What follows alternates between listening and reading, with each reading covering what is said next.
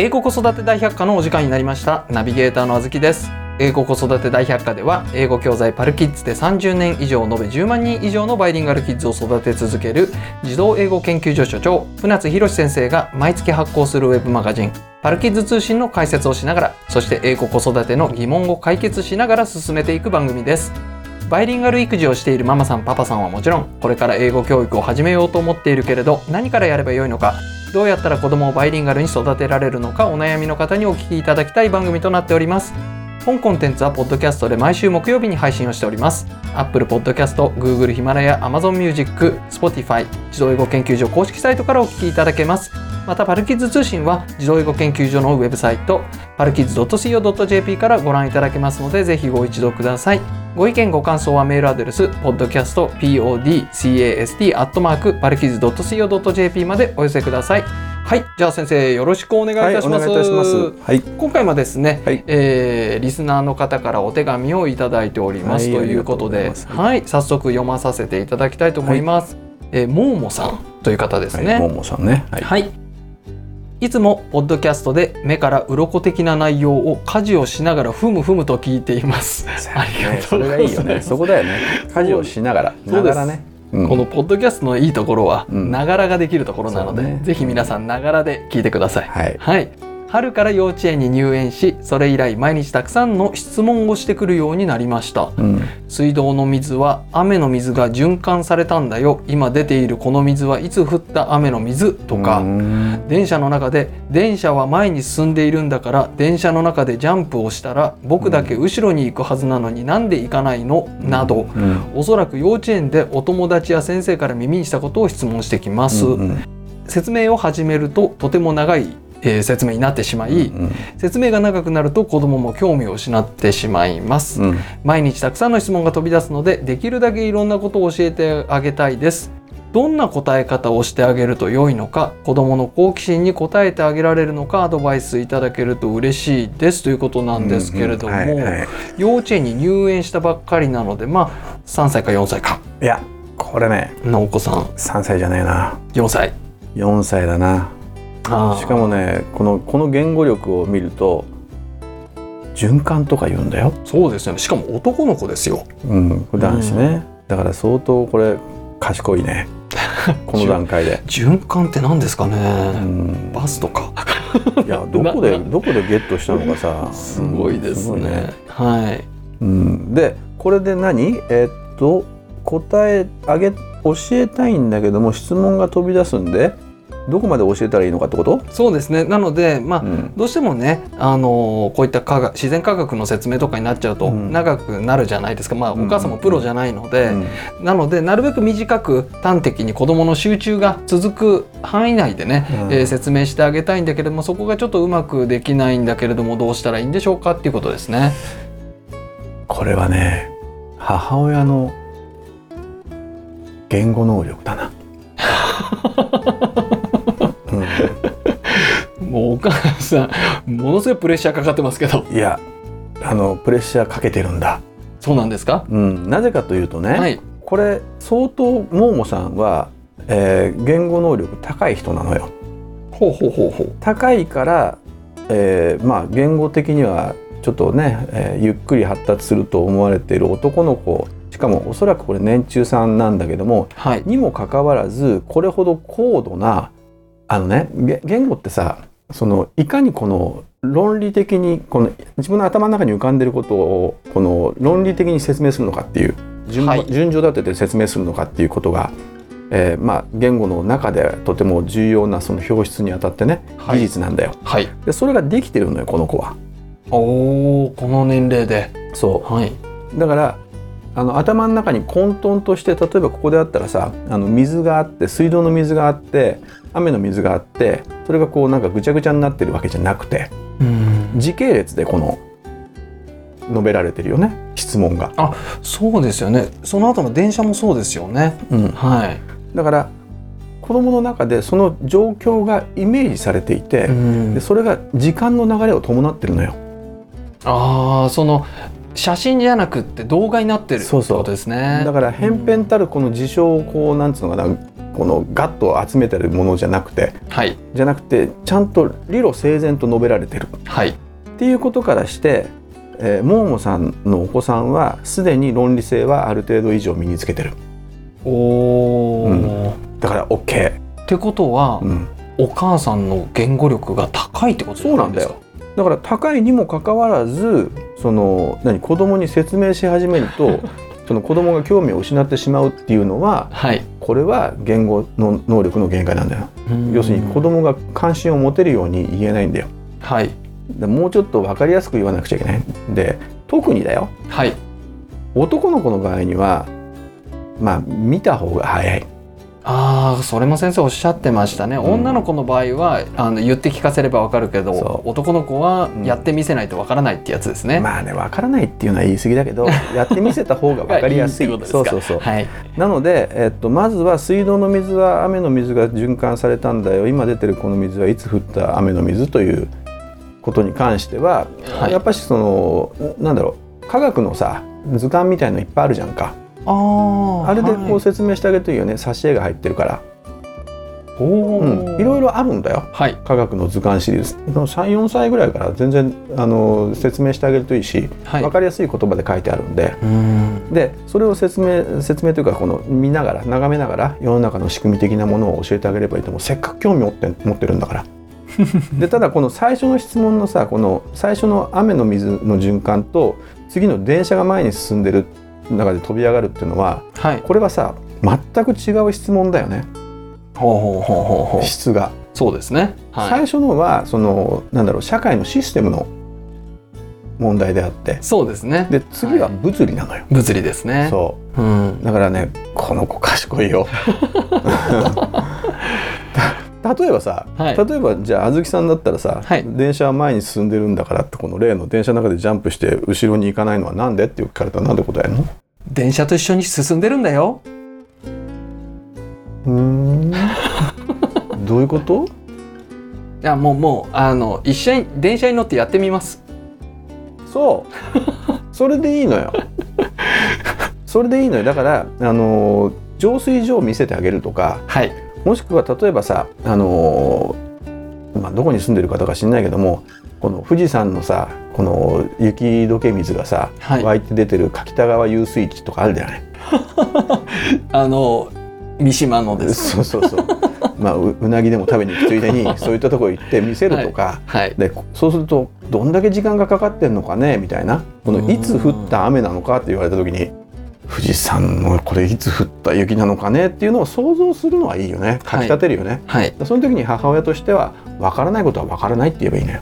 ああ、うん。ですよね。そう。うん。ただこういう流れなんだよっていうことを説明してあげる。はい。で人工的にそのね浄水場でこの川がな雨が降った川をこうやってねなんかこう消毒したりなんとかしするわけでしょ？はい。でそうすると意外と早いじゃん流れとしては、はい。はいじゃなくてこの実は土の中に染み出ったらさ それがきれいになって湧き水となって出てきてさなんとあの短い柿田川の中にこのヤマメがいるんだよとかなったらさこれはロマンでしょ。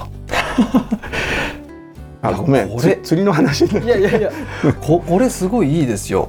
先生ねうん。僕今年、えー宮古島に行ったんですよ。お春先に。宮古。はい。で宮古島に行くと、みんなどこに行くかっていうとまあ海に行くんですよ、はいはい。海に行ったりだとかこうインスタ映えするようなところ行くんですけれども、うん。宮古島って、うん。まあ、水が蓄えられないんですよあそこ。うん。こう雨が降ったらね。全部流れてくんで、うん。で地下ダムっていうのがあるんですよ。ほう。地下にダムがあるんですよ、うん。でさらにそこからそのそれ腎臓のってこと？腎臓です。でそのスプリンクラーがうん。こういろんなところに立ってて、うん。無人でシャッコシャッコシャッコシャッコ水が回ってるんですよ。新宿にもあるよね。あ そんなのあるんですか？あの二丁目の公園のとこにほら地下ダムっていうかあそこずっとあの貯水池になっててあの道路の下が。え？防災用のさそうなんですか。雨が降ったら全部そこにダーッと来て。それでそこからスプリンクラーは出てないけどね、はいはい。はい東京にあごめんごめん。はい。はい。いやそれで、うん。で僕がうん。こうあれを見てどうやってやってんだろうと思って行ったのが、うん。地下ダム博物館みたいなところなんですよ。でほそこは人が全然いないんですよ。ななんで、みんな行かないんですよそういうところに。多分うん。その子供たちも、うん。その東京であれば、うん。まあ、ディズニーランドに行ったりだとか、キッザニアに行ったりだとか、うん。まあ、子供たちが好きそうなうん。ところはあるんですけども、多分水道局とかの,、うん。あのそういう博物館的なのって、うん。結構人が空いてるんじゃないのかな。行かないとね。そういうところに連れて行ってあげるのっていうのは、うん。結構穴場なんじゃないのかなってこれ見て思いました。重要です。はい、重要です本当その通りで。だからそれはやっぱこの社会の仕組みとしてさ、はい。この人間のこの英知を集結して作ったものがあるわけだから。ですよね。でそれを公開してるんだったらぜひとも見た方がいいね。はい。でただこの電車の中でっていうのをジャンプしてって。はい、これに関してはさ、はい、そのもしだよな君とこういうことを質問したされたらね、はい、質問返しをするっていうのはどうでしょうか？ほもし電車の中で飛んだら、はい。その電車が先に行って自分はそのまあちょっと後ろにポトンと足がつくと。う、はい、のであればだよ。はい。地球も相当なスピードで回ってるよね。おお、うん。確かに確かに。だから、ね。えー、と地球のち赤道の、ね、直径というかその、えー、どどんぐらいの？あれ円周が。4万キロぐらいあるんだよ。万あそう、うん。四万弱ぐらいですか。で4万キロあってさ、で例えば東京あたりだと,、えーっと3万3,000キロぐらいあるんだよ。だからあの北緯だけあの緯度が上がるから短くなるでしょ、はいはいはいはい。だけどそれでもその3万 1, 1日日速3万3,000キロで回転してるわけだよ。ってことはこれ時速どんぐらい？1000二十四で割るわけですよね。そうそう。だから1600,700ぐらい？早っ。1600とかかな？いやだからさ時速だよ。はい。千千何百キロで回転してたらはい。もうちょっと飛んで1秒間跳ねたって何キロ進む？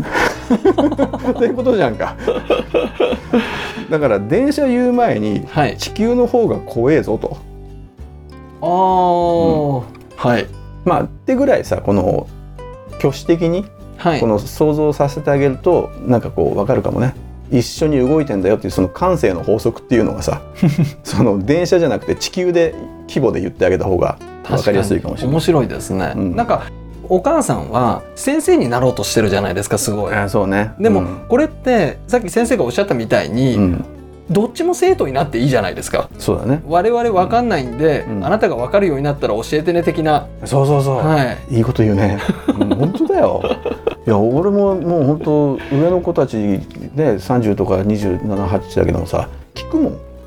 これなんで？とかって言うとそうするとねうーんって考えながら教えてくれるのよ。はい、いやもう頼りになるわ。いやあごめんごめん。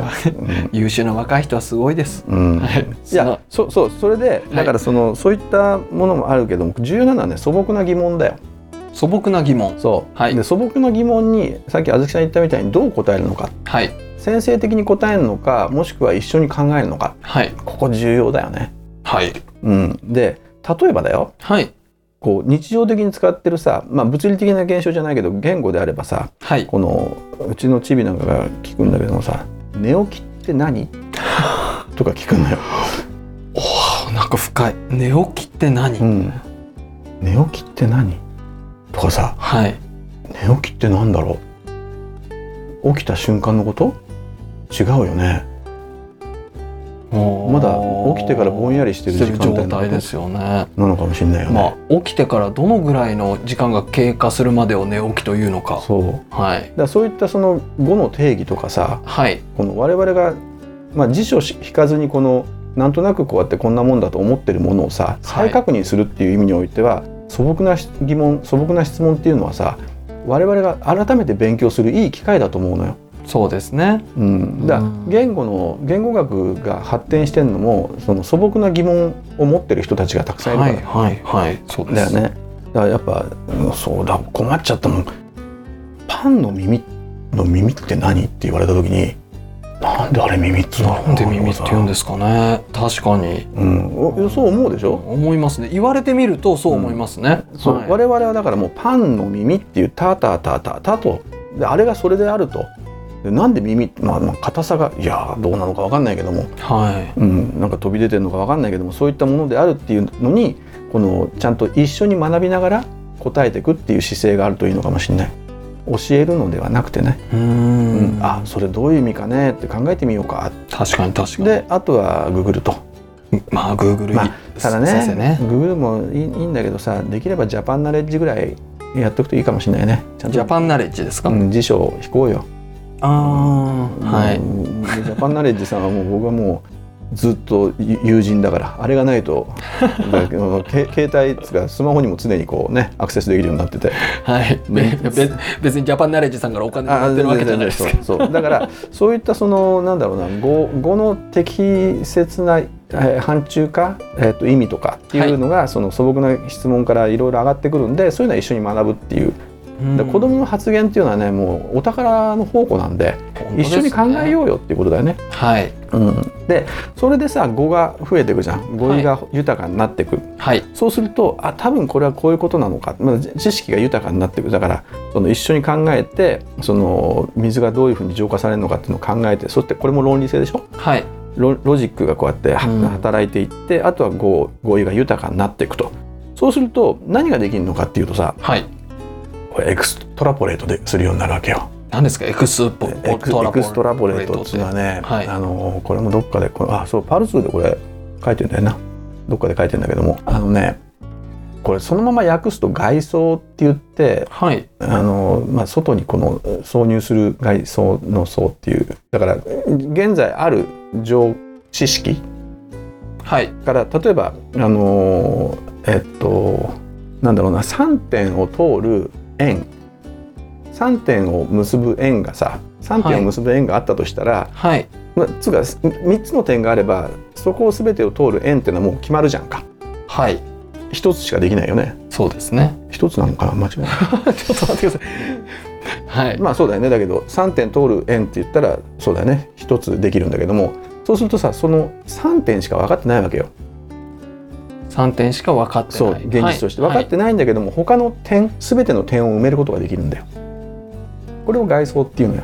はうん、あのだから基地の情報から全体像をもしくは未知のものを推測するっていう。ああーなるほど。わかりました、はい。でやっぱこの能力っていうのが重要でなんでかっていうと、まあ、科学はいろいろ発達してきたけれどもはい。いまだに分かんないことだらけなわけよ。ですね。うん、で分かんないことに対してそのそれをより多分こうじゃないかって見当をつける。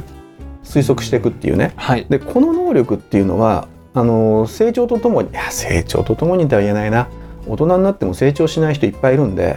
だからまああのちゃんと自分自身を成長させ続ける人はどんどんこの能力がシャープになっていくのよ。うん、だからあのとある事象に出会った時に多分これこうだよねっていう、ううん。例えば全然わかんないけどあの道路を走っててさはい。この道の先多分行き止まりだよねとかほうほうほうもしくはこの道の先多分街が広がってるよねとか。あーなんかこう第六感じゃないですけれどもそういうことなんですけれども実はそれは、あのさっき先生がおっしゃってた外装であると、うん、なんかまああの直感的な？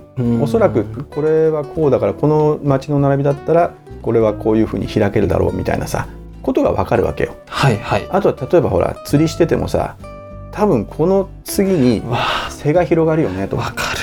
わかるでしょ？わかります。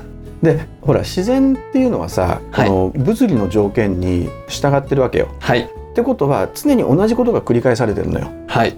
だからそのなんでか知んないけどももうちょっと行ったらここはこうなってるっていうのがさいろんなこの経験を積んだりとか勉強することによって分かるようになってるんだよ。わかりますよね、ほらあずきさんが自転車でこうやってずっと滑っ あの走ってると多分この辺危険かなとかって。わかりますわかります。わかるでしょ？わかります、うん、あだそれってのはやっぱしエクストラポレートなんだよね。目の前にあることを見て対処するんじゃなくて、はい。その先を想像してるってこと。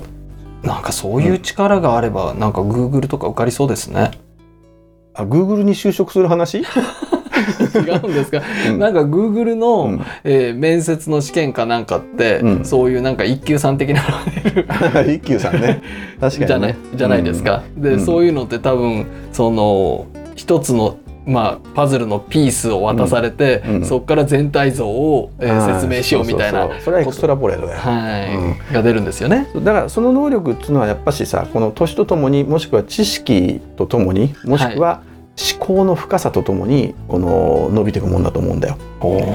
だからこの単にあの知識を集めるだけはい。なんかあのなんかまたどっかでやったけどそのほらなんだっけ公式覚えたりとかはい。単語の日本語訳覚えたりとかはい。あとな漢字たくさん覚えたりとかだけでは得られないさはい。その物事の真理とか原理とかっていうもの、まあ、その論理性を伴った原理とか、まあ、原原理は論理性伴ってるんでね。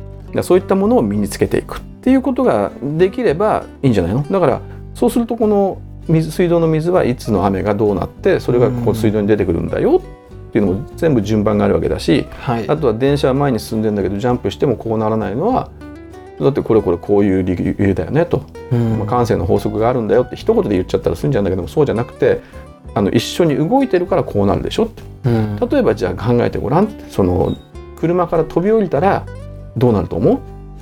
そしたらあの車が走ってるけども車から飛び降りたらさストンと立てるはずじゃんか。はい。感性が働いてなければ。はい。だけどもそうじゃなくて多分前の方にゴロゴロゴロンって転がるんだよね。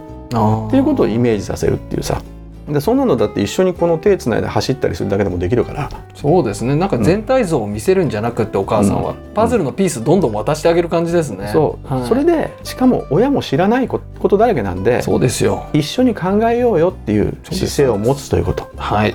だから子供が何かこう言ってきたらさ「あらそれいい質問だね」どういやお母さんも分かんないわ、うん。ちょっと一緒に調べてみようか。ってこの姿勢を見せた時にさ子供はしびれちゃうんだよ。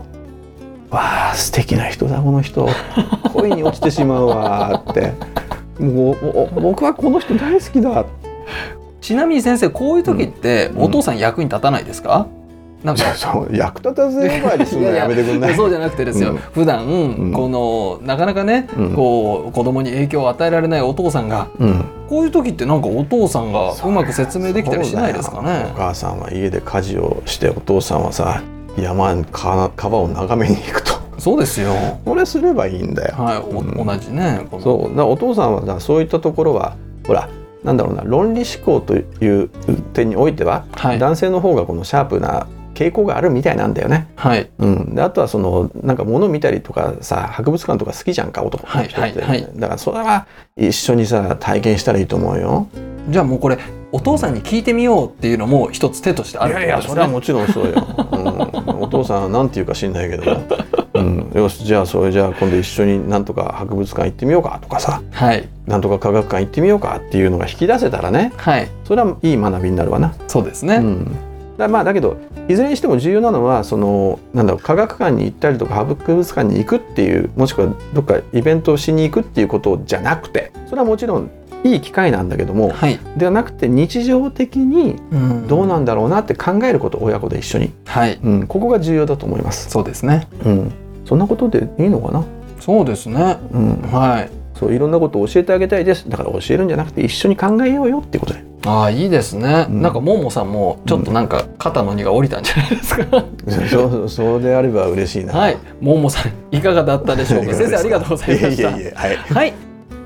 英語子育て大百科は、ポッドキャストで毎週木曜日に配信をしております。Apple Podcast、Google、ヒマラヤ、Amazon Music、Spotify 自動英語研究所公式サイトからお聞きいただけます。ぜひサブスク登録をして毎回お聞きいただけますと幸いです。また、パルキッズ通信は自動英語研究所のウェブサイト、パルキッズ .co.jp からご覧いただけますので、ぜひご一読ください。ちなみに、えー今回の、えーももさんのご質問に対する答えとして、えー良さそうな記事を探したんですけれども、えー2020年去年の4月号ですね「地頭の良い子の育て方」っていうこれいい記事なんだ。はい、はい。うん。ここにねさまざまなヒントだったり答えだったりが書いてあると思いますんでね、あのももさんぜひこちらご覧ください。お父さんもね一緒にご覧いただけるといいと思います。うんうん。はい。船津先生の著書、えー子供の英語超効率勉強法換気出版から出版されております。こちらも英語子育ての参考になりますのでぜひご一読くださいご意見ご感想はメールアドレス podcastpodcast.parkids.co.jp までお寄せください。先生ありがとうございました,、はいありがとうございました。では皆さんまた次回。はい、どうも。